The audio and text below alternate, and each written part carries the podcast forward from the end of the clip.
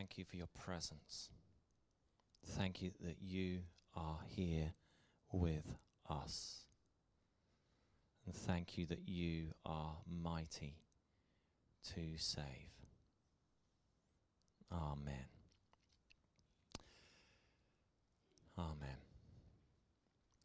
Previously at Vineyard, we have uh, talked about uh, how Jesus ministered and how he healed, and uh, principles and how that all that happened.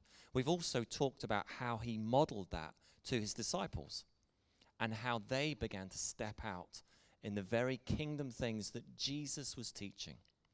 Today, I want to take that a step further and look at how the disciples, who were later named as apostles, which means sent ones, how they continued in ministering healing and ministering miracles and ministering in the power of the Holy Spirit in the early church and how the early church was kind of birthed. And it's a little bit of a historical background. I nearly said lesson, but I don't want to turn you off. I hope that that's okay. I, it was funny, I was chatting to the boys, our boys, as they're eagerly preparing for their exams next week, you can imagine.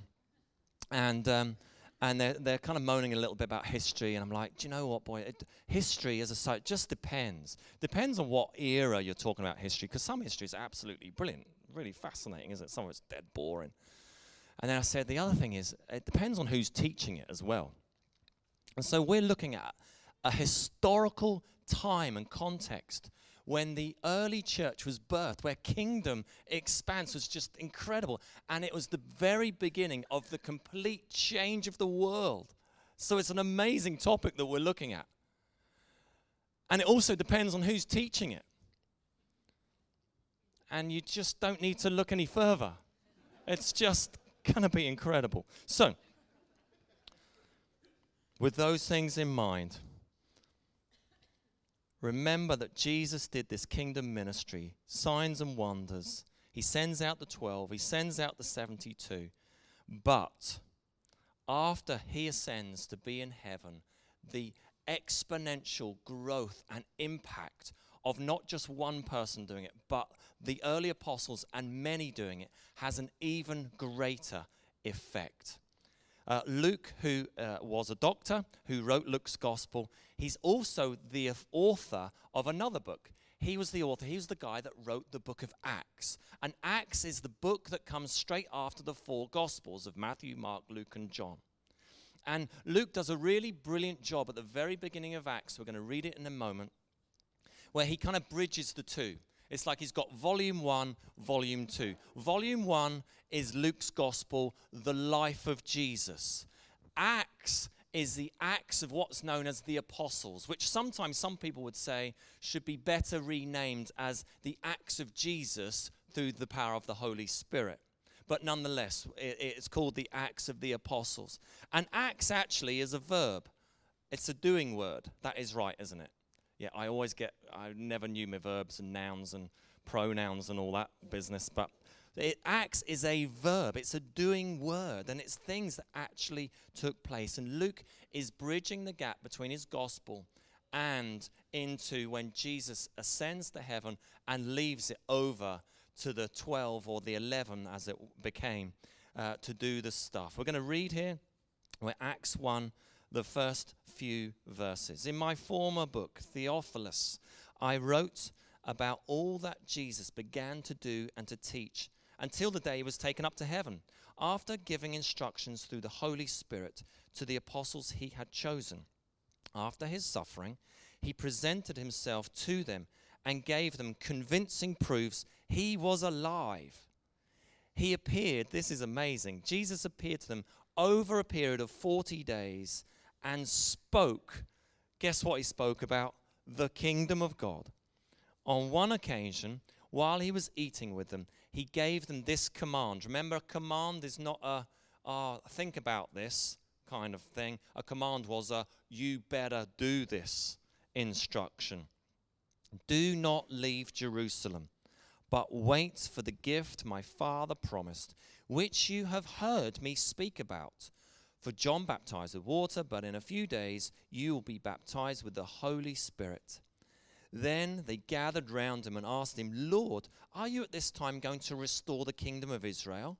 He said to them, It is not for you to know the times or dates the Father set by his own authority, but you will receive power. Or as the NIV NI says, par, when the Holy Spirit comes on you. You will be my witnesses in Jerusalem and in all Judea and Samaria and to the ends of the earth. My former book was Luke's Gospel. Jesus, what he did, what he said. After Jesus' death and resurrection, he appears to the disciples for a period of over 40 days. And he continues to teach about the kingdom of God. Now, we don't know what he taught, which, which is a bit of a myth that no one kind of wrote down those words. He continued to teach, but we don't necessarily know what they were. But on one time, he says this wait, you must wait. That's why we spent one minute waiting. He that wait on the Lord will renew their strength. As we wait upon him, the presence of Jesus, what happens? We receive power. Power that comes from him. The disciples, they get confused. They run into their own agenda, like we often do. And they begin to say, Are you going to restore the kingdom to Israel? And they're still hung up over the Israel agenda. And he's like, Don't worry about that. Don't be concerned about that. You'll receive power when the Holy Spirit comes on you, and you're going to be my witnesses. You're going to be my apostles. You're going to be my sent ones. And you're going to minister, first of all in Jerusalem, then Judea, and then to Samaria and the ends of the world. I have a map for you. Here we go. And uh, here I've got Peter Pointer as well. Look. So we've got, oh, let's put it in context. We've got the Mediterranean Sea here. We've got the Dead Sea here. We've got the Sea of Galilee here. And then down over here is like Egypt and all the rest. So we've got this skinny country called Israel. And right here is this very sense, it's Jerusalem. Wait here in Jerusalem for the power that's going to come upon you. You're going to be my witnesses there. You're going to do the most incredible things there. You're going to do the kingdom there in that very important central place. And then I'm going to send you to the regions of Judea and to Samaria these close by regions geographically where there are other people there that aren't necessarily just Jewish people, Samaritan people. It's kind of like a cross, um, kind of, it's close, but it's, but it's slightly different. We haven't got time to sort of talk about the differences there. But then you're going to go to the ends of the earth. You're going to go all over the world telling people, witnessing to the rest of the world the good news of Jesus. Acts.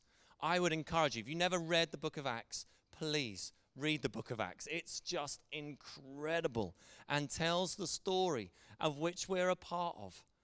Tells the story how the early church was birthed. The first seven chapters are when the apostles they did the Jerusalem thing. You read about the stories in the first seven chapters, that's what you'll find.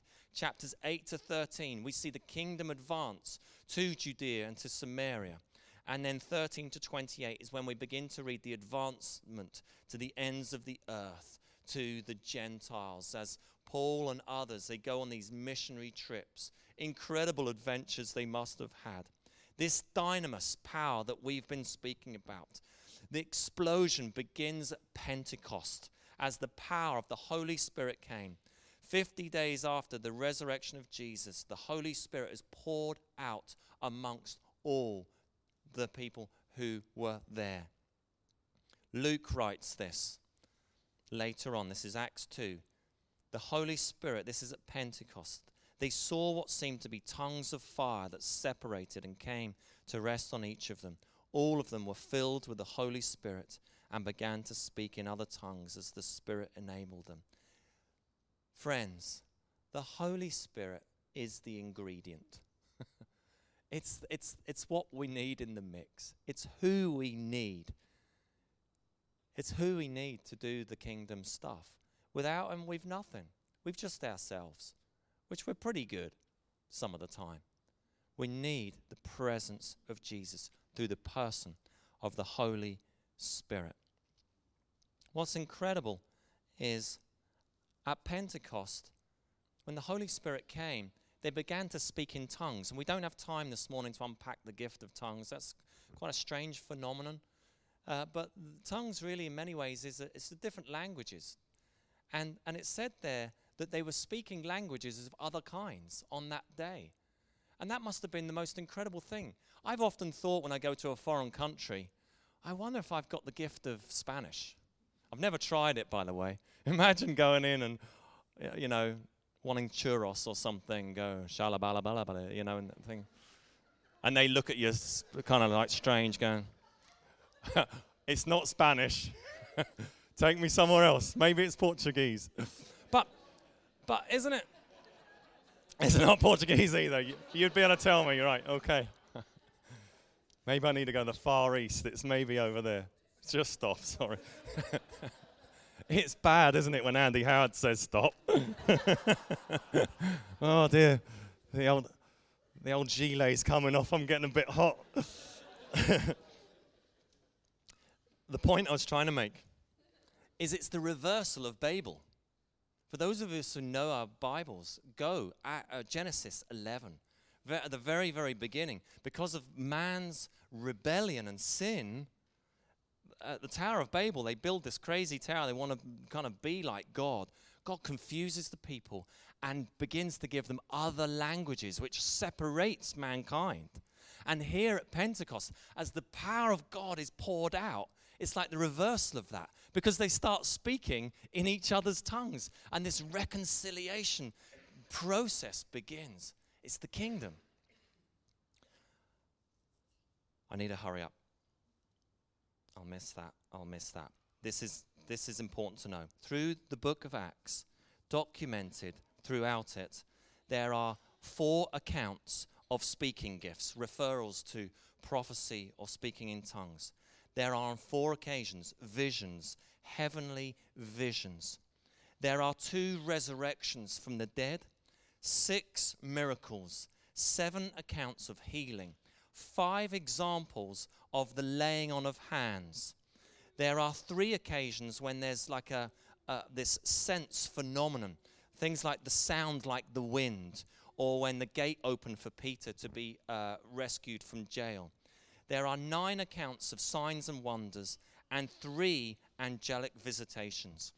And if you'd like references to them, come ask me afterwards. This is the most important thing. Of all these strange and miraculous phenomenon that comes from the Holy Spirit, this is the most important part. It's about lives changed. You know, very often uh, I've been in, and I know many of you have been in settings when the Holy Spirit's so tangible, so present, and people are weeping, people are shaking, people might, might go to the ground. And sometimes we can get caught up in that and think, oh, that's, that's incredible, or we might have questions, or whatever it might be. And that's never the important thing. The important thing is the life that's being changed. That's what's really, really important. And throughout Acts, this historic era, people's lives are being changed. People are being healed, people are being set free, and the church is birthed, and churches are growing. This continues. At the end of the book of Acts, we have the letters or the epistles as they're known. And they are written to the churches which were initially planted, the first churches. There are seven churches that we read about there. And contained in those letters we see and we read about what we talk about the kingdom now and the kingdom not yet. So, the kingdom now, Paul references and says these things.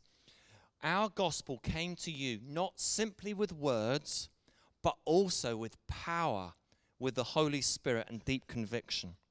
In 1 Corinthians, here to the church in Corinth, he wrote, My message, again, talking about words, my message and my preaching were not with wise and persuasive words, but with a demonstration, a demonstration, that's a real thing that happened of the Spirit's power so that your faith might not rest on human wisdom but on God's power. It's also in the letters that we read about spiritual gifts, uh, gifts of the Holy Spirit as well.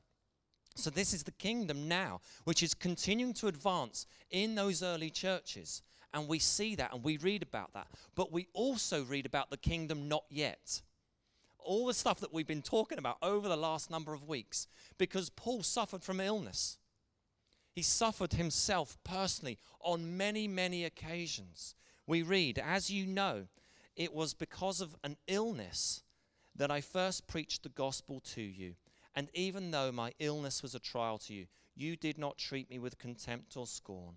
Instead, you welcomed me as if I was an angel, as if I were Christ Jesus himself.